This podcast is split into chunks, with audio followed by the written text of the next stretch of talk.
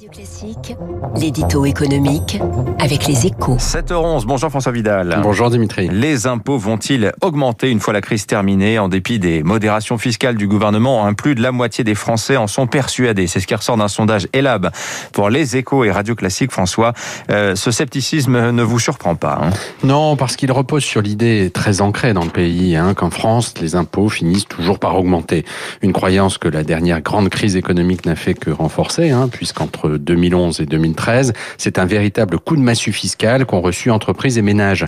Pourquoi cela, serait-il différent cette fois-ci? Euh, se demandent de nombreux Français, alors que l'épidémie a provoqué une augmentation de la dette publique encore plus spectaculaire. D'autant que, pour le moment, le, gouvernement ne dit pas vraiment comment il va s'y prendre pour ramener notre endettement à des niveaux plus acceptables.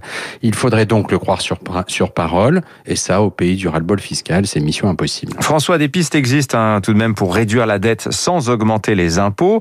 Alors évidemment, il y a la croissance économique, la réduction des dépenses publiques. Il y a aussi ce scénario de l'annulation de la dette Covid qui est très populaire en ce moment. Oui, mais les Français n'y croient pas vraiment en fait. Hein. Le sondage le montre. Et même si leur manque de culture économique est souvent pointé du doigt, on peut difficilement leur donner tort. D'abord personne ne pense sérieusement qu'on va pouvoir euh, effacer la dette Covid d'un coup de baguette magique. Ensuite, la, la, la, croissance ne se décrète pas. Enfin, la baisse de, de, de, dépenses est un exercice sur lequel de nombreux gouvernements se sont cassés les dents. En réalité, c'est un cocktail de mesures qu'il faudra mettre en œuvre pour maîtriser notre endettement.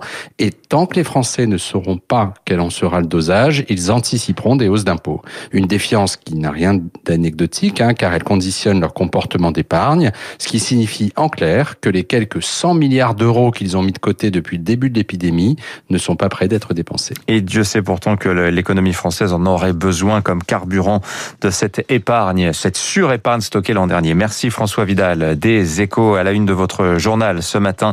La croissance qui fait de la l'économie française pardon qui fait de la résistance. 7h14, restez avec nous dans un instant. Notre invité ce matin, Denis Père, le président